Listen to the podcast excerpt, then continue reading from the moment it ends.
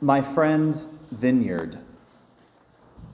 This week I visited a priest who lives in a small town, a very small town of 1,900 people. And I was asking him about his assignment and how he was doing, and, and he said to me, he said, You know, when I first got here, I thought to myself, Am I being punished? Like exiled? He said, But now I love it. And there's a lot of reasons not to be happy in those circumstances. He was he lives 35 minutes from the nearest town and Walmart and In-N-Out Burger and you know like there's he's far from his friends. I mean, you can really feel isolated. And you, he would have a lot of reasons to complain. But instead, he's chosen to accept where he finds himself and make the most of it. That, that somehow God has called me to be here. Like he could say, This is not my parish, these are not my people, but I am a steward of the people that God has entrusted me to me. You could even go further and say, you know, this is this is my life and I accept it. This is what's been given to me. This is my body. That that somehow everything I have is a gift from you, the Creator, God. And I am a steward. And what's up to me is to choose to bloom where I'm planted.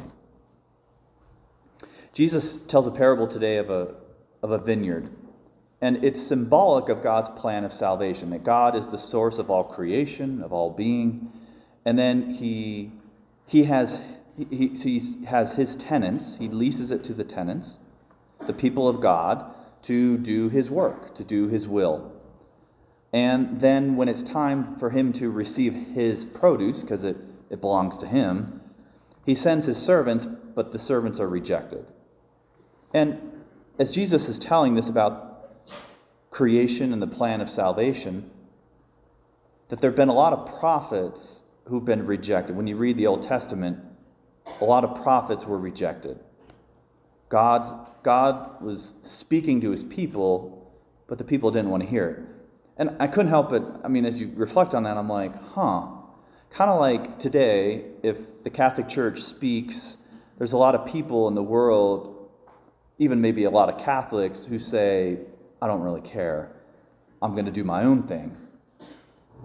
So that continues. But then the landowner sends, God is not deterred by that. God sends his own son the landowner sends his son, but he is rejected and killed.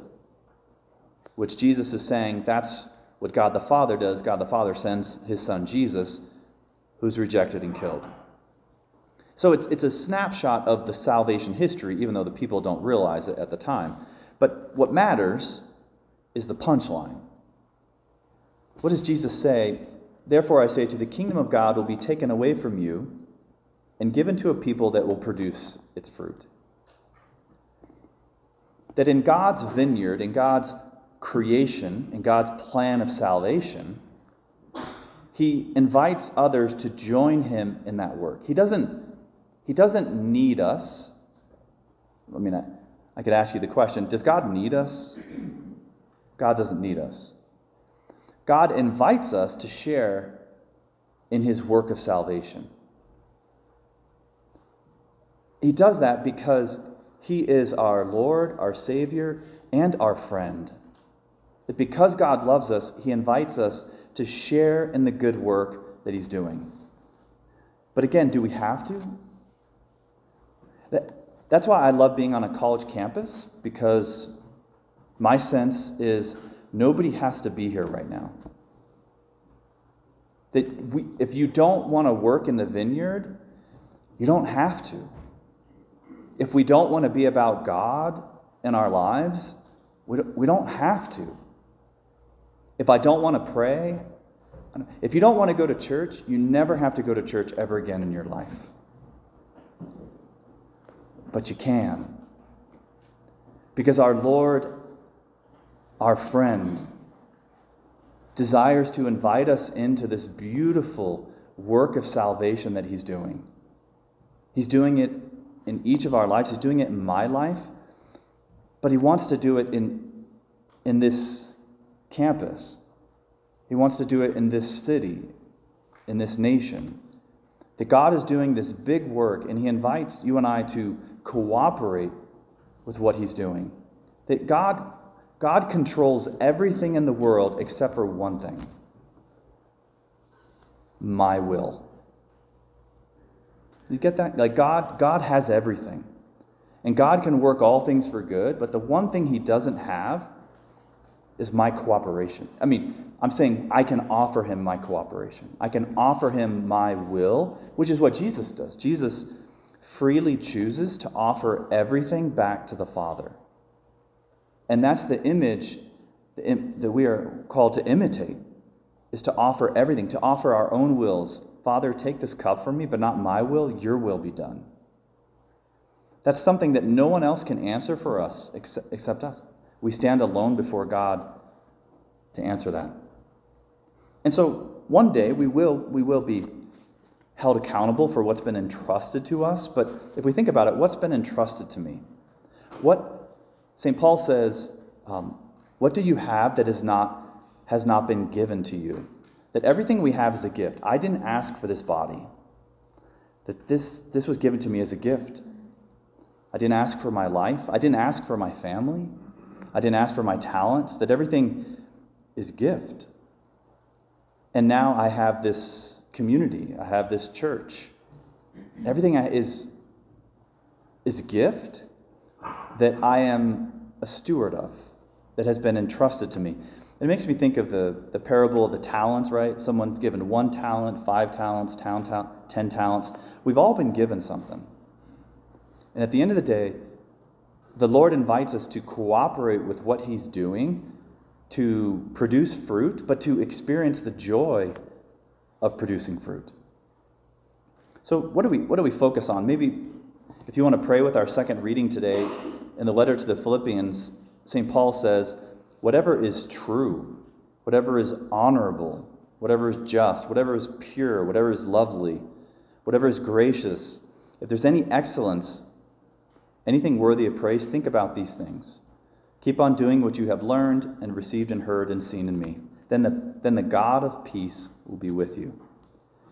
That, that if I focus my life on God, if I focus my life on virtue, on that which is good, then that goodness will take root in my life. That what is the fruit that is born in our life comes from the seeds that we plant. And God wants good, great fruit to come from us. And so the question comes back to what, what seeds am I planting? But, but seeds are, it's a, it's a choice. You know, the, the choice to wake. I love our, our Newman Night speaker this week. He says, We talk about schedules and planning, but I want to just give you one suggestion. Start your day with morning prayer, whatever that is. Be, and and I, I thought, I've been thinking about it all week since then. And I was like, it's, it's beautiful because the best chance I have to live today well is to do it with God. And if I start the day with God, then I have the best chance the rest of the day. And so, if I want the fruit of joy and peace, if I want peace to be with me throughout the day, then the best chance I have is to start my day resting in the Lord's peace and prayer. And nobody can do that for us, but we can do that. I want to share a couple, two stories. In the 1800s, there was a, one woman named Eulalie. She was from Montreal, Canada, and she thought God might be calling her to religious life, but she had poor health, and so she couldn't do that. She had a brother who was a priest, and then when she was 18 years old, her their mother died, and so this priest brother said, Hey, why don't you come, you know, work at the parish, that kind of stuff. So she became like the parish secretary, the housekeeper, and she just kind of helped foster the life of the parish in a very humble way. She became known for her graciousness, her courtesy, her leadership, her tact, and she was so kind and holy that people nicknamed her the Saint of Beloeil. That they, they called her like just a saint because of her kindness. And she wasn't doing anything great. She was like cleaning. you know, like a very simple act, but she did it with great humility and love. She saw the needs of the poor around her, especially poor women, and so she she said, "We got to help these women." And so she got some other people together and ended up starting her own religious order in which they educated poor women. Because the way out of poverty is education. She's like, let's help them be educated and be elevated from poverty. And so just just taking these simple you know, remember she she was so ill that she couldn't even be in a religious order, but then she just put the gifts that she had to God's service and, and ended up starting her own religious order. And, and in 1979, Pope John Paul II beatified her, so now we call her Blessed. She took a new name in religious life. We call her Blessed Marie Rose Durocher. And we celebrated her feast day this past week. This humble woman who took the little that she had been given and used it for God's glory and today Father Matt Lowry's talking about her 200 years later. You know, that she didn't set out to do big things for God. She thought to be faithful in the small things, and God was able to produce great fruit through her. Last story. Father Dan told me he, he's reading a book right now that somebody gave him called Thirst. Maybe you've heard of it. This author, Scott Harrison, he, he was in New York City. He describes himself, he was the top nightclub promoter in New York City. He said it was there was endless booze, drugs, models, women, and at, at 28 years old, he recognized how desperately unhappy he was. That, that he thought he had reaped everything that the world could offer. I'm living in New York City, I have all this money, I have women, I have whatever I want. But he was totally unhappy. And that got his attention and it, and it turned him back to God. And so he asked himself, he, he, he converted back to Christianity, and he asked himself, okay, I'm totally unhappy. so, what would the exact opposite of my life look like? Do, do you catch the logic there? I am totally unhappy. If I'm not happy, be unhappy, being unhappy, then what would be the opposite that would actually make me happy? And so he ended up getting on a, a boat for 16 months that, that, that traveled around Africa and did surgeries for people that needed surgeries, like um, this Christian organization. And he, he got off the boat and he said, You know what? We got to do something to help the people in Africa and all around. And so he started a charity to bring clean water to people. And he started that in 2006. And today, his organization has raised over $750 million to bring clean water to 17.4 million people around the globe, which is approximately 1% of all the people who did not have clean water. Could, this one person helped alleviate 1% of the world's population that didn't have clean water. Isn't that crazy?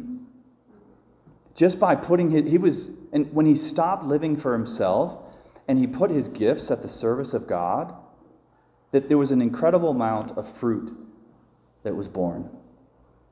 I, I don't know what fruit God wants to bear in our lives, what results he's going to produce, but I do know that he's inviting me and you today to choose consciously to give him permission to work in our lives, to choose to, to put our gifts at his service to choose to join our Lord, our Savior, our friend in His vineyard. Because when we, when we choose to work in His vineyard, the gift that we receive is that friend of Jesus, the Prince of Peace, the God of love, with us, working in, with, and through us to produce great fruit for the world.